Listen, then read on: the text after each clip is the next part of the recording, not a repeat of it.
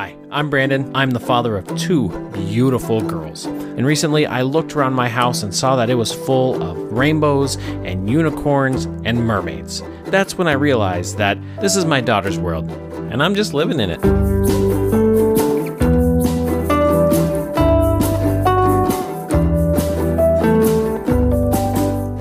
What's up, Girl Dads? We are here with a special guest, uh, Chris. He's actually a marriage and family therapist, so I'm super excited about this. Uh, he was telling me a little, we connected on Facebook, and he's been telling me about a program that they have and that I'm really excited to share it and some of the insight that he has. So Chris, why don't you give us a really quick introduction into, you know, who you are, what you do, and then let's talk about how we can be better dads. Sure. So great to be here. Um, So I think the thing that we were talking about was the National Fatherhood Initiative and the twenty-four seven Dad program that my company has been putting on. And we're helping dads just be more aware, uh, be more aware of their importance as being a dad, and giving them the skills and the tools that they need, that their kids need, so they can show up and, and rock being dads. Mm-hmm. That's awesome. So now, now how long have you been a, a therapist? How long have you been doing this altogether? So I've been a therapist for about ten years. Uh, ten years ago, I started a new journey where I wanted to get out of sales and remake myself. And, and I think, you know, the, the old adage goes, people become therapists because they want to fix themselves. So I just kept going around and around mm-hmm. and around. Right. And it wasn't until I became a therapist where I, I figured out how to, to fix the problems in my life and actually mm. move forward and get unstuck. And it's been a heck of a ride, but it's yeah. been so good. Like, I feel more fulfilled and more purpose now than I ever had thirty years prior. It's fantastic. You know what it makes me think of? It makes me think of the twelfth step, man, where you got to go help somebody else to be like, oh, yeah. completely healed. Like, in your journey to heal yourself, you have to go help someone else. And so like it, that, that makes total sense to me. For so, sure. uh, so tell us a little bit, like, you have all this experience with talking to men and families and dads. Mm-hmm. Like, what are some of the, the big things that you're seeing, like these reoccurring themes that you, that you find that you're working on a lot? So I think the biggest thing that I work on with men is trying to get past the defense that they don't need support or help, right? Mm. There's, mm-hmm. there's a big roadblock. And I think a lot of men, when they come to therapy, are very resistive because they feel put on the, fo- the spot, or they feel they feel really vulnerable, and mm-hmm. they don't like feeling that way, right? right? And there's so many wives or that will call me and say, "Hey, my husband needs help," and they set it up, and then the husband comes, which is really good, but it would be really good, or it'd be it'd be a lot. I think the shift in our culture would be amazing if men would start calling and saying, yes. "Hey, I, I need help," and it's it's yeah. slowly starting to happen. I agree. But it's younger men. Also true.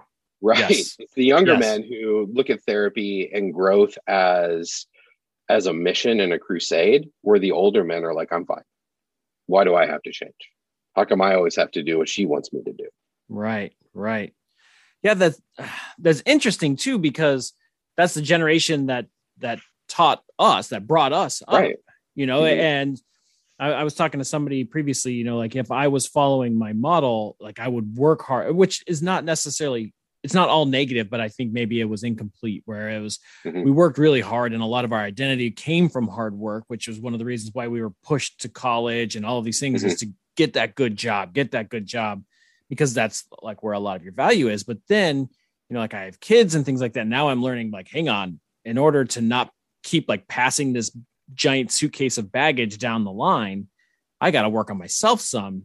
And then, you know, you, you realize that you learned a lot from your parents that you didn't realize that you learned. Oh yeah. Like, every day. Mm-hmm. So as a therapist, you know, it's really important that I do my own work, and every day I'm, you know, reading books, Love and Logic, or, you know, reading other books about resilience or mm-hmm. optimism.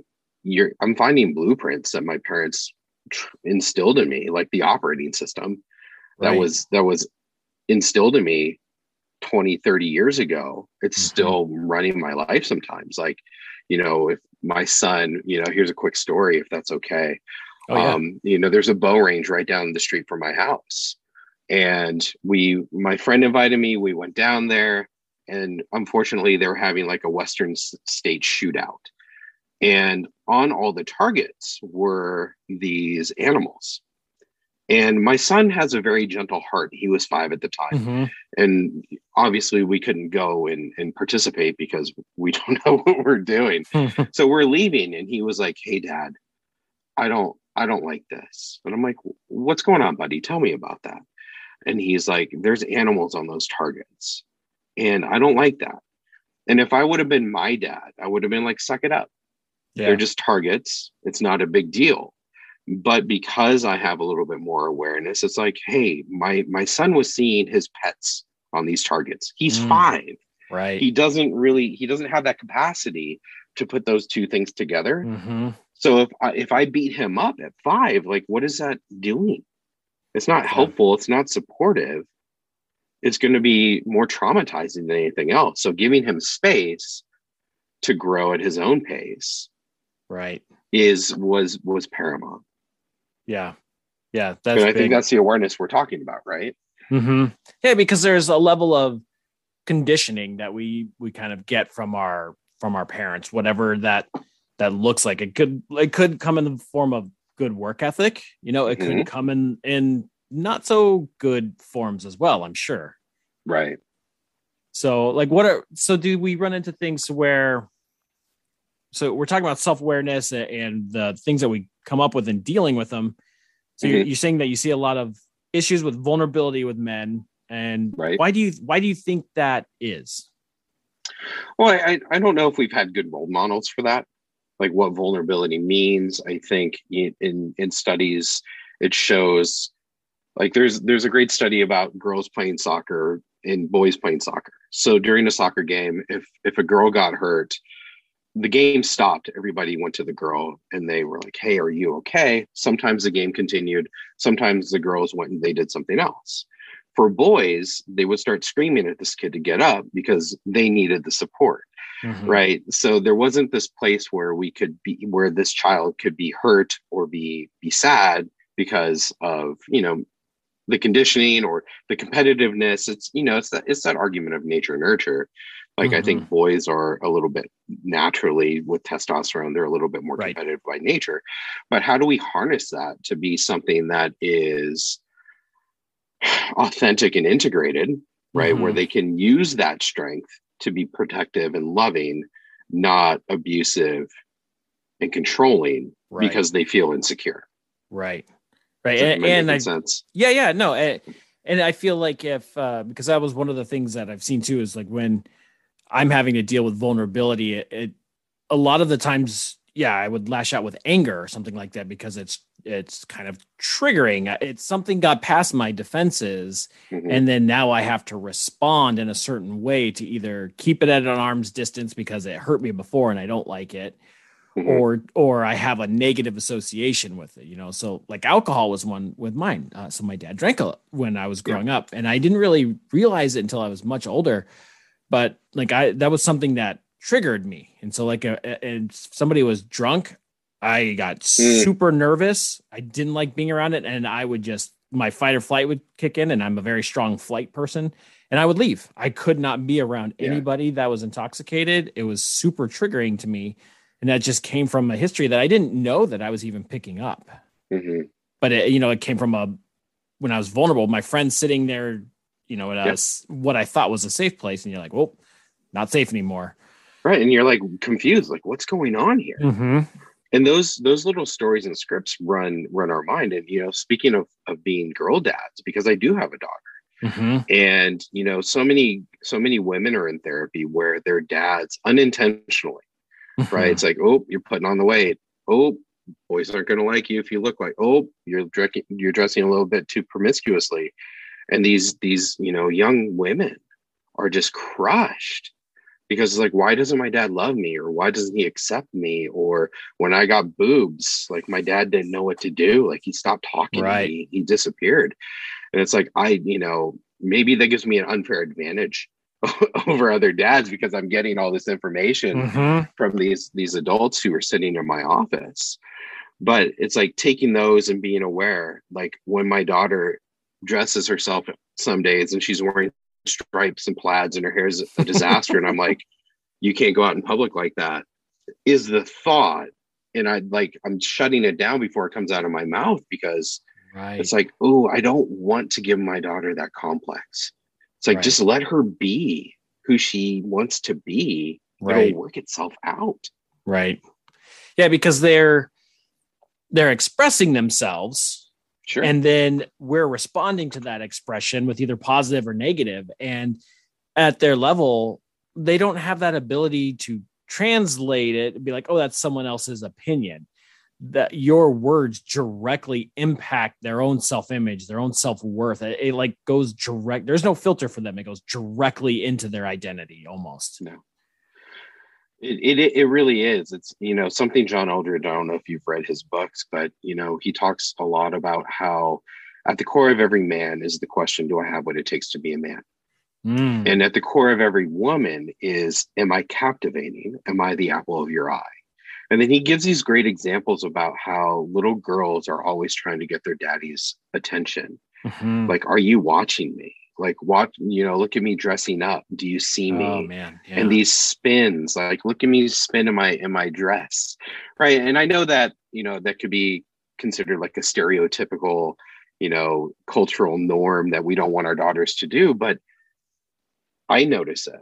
It's real life, man. It is. Like, how many daughters dress up for their dads and say, do you notice me? Am I acceptable? Right. I mean, how many times do they just say, look at me, dad, look at me, dad. And you're like, I have stuff burning. Like, it's on fire. But like, they're like, look at me right now. Like, you need to see me, know that I need to know that you see me. And it, and you're like, oh, it's so stressful, but you're, you're right. They want to know that they're seen and they're not like pushed aside or something or unimportant, you know? And it's, uh, it's very complex. And so that's where I think it's super, it's super cool that you're doing something to help dads with this, because like you said, I think culture is moving towards mm-hmm. remembering the value that dads bring to the table, uh, which is yes. one of the reasons why I'm here, is to say, hey, no, dads are super important, man. That's mm-hmm. you can't just push them to the wayside and, and let it go. They're, they're critically important. And so I love that you're Very doing so. a program to help dads do that, you know, and they can kind of make that first step into vulnerability without having it to be, you know, a quote unquote therapy or something where they feel bad about themselves. So I, I love that you're doing that, man. Go ahead. I think one of the things I tell men is like, hey, I help you deal with your crap so your crap doesn't hurt other people. Truth, man. Right. And it, you know, crap is, and I, you know, I have this little acronym. It's like your, your confusion, your responsives, your, you know, your avoidance and your psychological pain. If you can, mm-hmm. if you can get a handle on your crap and deal with your crap, then you're you're going to be better than most, mm-hmm. right? Truth. The the men who come to therapy and do the work, they are better than most, and that's yeah. at the end of the day, you know, what more can you ask for? Because yeah. we have gotten that narrative, like dads aren't important, mm-hmm. right? Yeah. It used to be fathers knows best, and now it's like fathers know less, mm-hmm. right? We defer to we defer to mom on most things. And I don't know why. Like, there's literature, there's books, there's groups. Mm-hmm. Like, they're popping up more and more. Let's get involved. Yeah, I love that. I, this so preaching to me, man. You're preaching to me. So if there was uh, if there was one thing that, so with your experience, with your program, all the things that you got going on for the dads listening, if there was like one baby actionable step to say, hey, start doing this mm-hmm. thing right now, what what would you get us started on? Wow, that that's that's so huge. Um, I would say it, it, it's a toss-up. It's like doing your own work.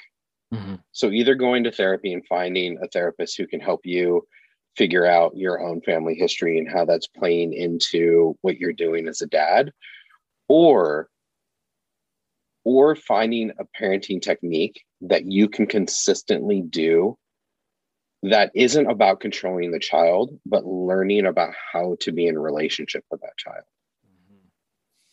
I like that. Is that, is that too vague? No, no, not at all. Actually, because, uh, did an interview with a, uh, a nutrition coach, and he's mm-hmm. like, it, it starts with you first, or it started with him. Yes. He's like, I had to fix my health. And then by the, by fixing my health, he basically fixed his family's health too. Mm-hmm. And, and so now his family has a, a good role model on health. They have an examples to pull from for health. They see his journey. They see like, so they have a model to build mm-hmm. on. And it started, but he, he had to do the internal work, then the external work, and then the relational work. And so yeah, absolutely, it makes sense to, to start with yourself. And I'm a huge proponent for therapy. I've been in the chair, man. I encourage everybody to, whether it's actual therapy or you need a coach, you need something. Like, yeah. uh, I saw a stat where most men, like it was like forty-five percent of men don't have friends, and the rest of them maybe mm-hmm. only have one. Mm-hmm. And so it's hard when you're alone. Isolation is not where we're supposed to be. So if, if you don't have that group that you can really lean on, then go, go get that help, you know? Mm-hmm. And so I encourage that. And so I encourage you to reach out to Chris, uh, you know, and, and, why don't you let everybody know where, where to find you, where they can connect with you, hear about your programs, hear about your work? Sure. So I'm in California. Um, so with my license, I can only, I can only see people in California, but I can give resources. Um, you can reach out to me at uh, guidepost therapy dot com. Um, you can email direct, directly at Chris at chris scott m f t dot com. Um, and we could talk about what programs are available to you. Like, you know, there's, there's, there are a lot of programs that are really good. Mm-hmm. And, you know, my wife and I, we, we co-lead Love and Logic in our area. Um, and we've been doing that for six years and our kids respond really well because we're consistent and we're on the same page. Right. Um, the program that I'm teaching at my, at my business is called, um, twenty-four seven Dad. Uh, you can go on to, um, National Fatherhood Initiative, and you can you can pull up their information, um, or you can find you can find resources around twenty-four seven Dad. I'll help you find those resources if you want, right? So, it's fantastic. Taking control of our own lives, yeah, and yeah. and learning what we need to be, so we don't perpetuate our our our poor parenting that we got onto our children. Right, right. I love that, man. Chris, thank you so much, man. I appreciate your time. I appreciate your insight. Yeah. And, uh, man, hopefully we're, uh, we can help some more dads be better dads. I love it. It was awesome to be here. Thank you. Thank you for listening, folks. Don't forget to like, subscribe, and share this with all those girl dads you know.